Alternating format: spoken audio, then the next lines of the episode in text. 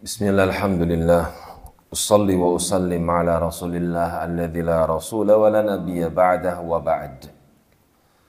Masih di dalam surah Al-Qasas. Lihat bagaimana Allah subhanahu wa ta'ala merencanakan dengan sebaik-baik rencana. Musa pada awalnya hidup dengan penuh ketakutan.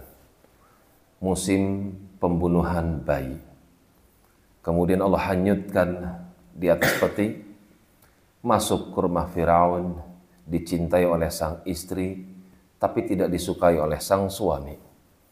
Namun kecintaan tersebut meluluhkan hati sang Firaun karena sang istri mengatakan, "Jangan kau bunuh dia. Dia penyejuk mata bagiku."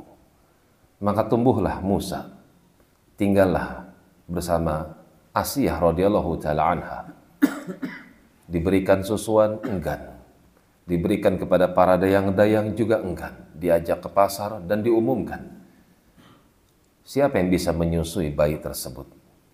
Berjumpalah dengan kakaknya Musa alaihissalam sehingga kakaknya Musa menunjukkan mereka kepada sebuah rumah di mana ada seorang ibu yang bisa dengan izin Allah menyusui anak tersebut berangkatlah mereka menuju rumahnya Musa alaihissalam. Faradadnahu ila ummihi. Maka pada akhirnya aku tunaikan janjiku yang pertama. Aku kembalikan dia kepada ibunya.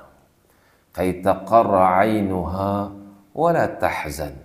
Supaya kembali matanya sejuk melihat sang buah hati wala tahzan dan tidak lagi sedih.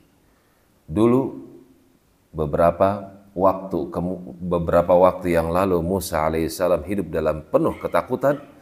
Sekarang Musa hidup dengan penuh keamanan. Sang ibu mendapati anaknya kembali dalam keadaan aman. Aman dari pembunuhan Firaun. Supaya wanita ini tahu bahwasanya janji Allah itu benar walakinna aktsarahum la ya'lamun. Akan tapi kebanyakan manusia tidak mengetahuinya. Itulah kita. Manakala Allah menjanjikan sesuatu kadang kita abaikan. Ketika Allah menjanjikan sesuatu kadang tidak kita indahkan.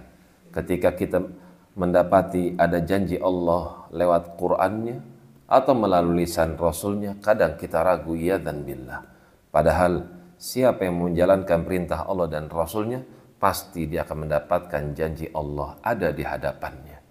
Walakin aktsarahum la ya'lamun. Cuman memang kebanyakan manusia tidak mengetahuinya. Allahul musta'an. Wallahu a'lam bis-shawab.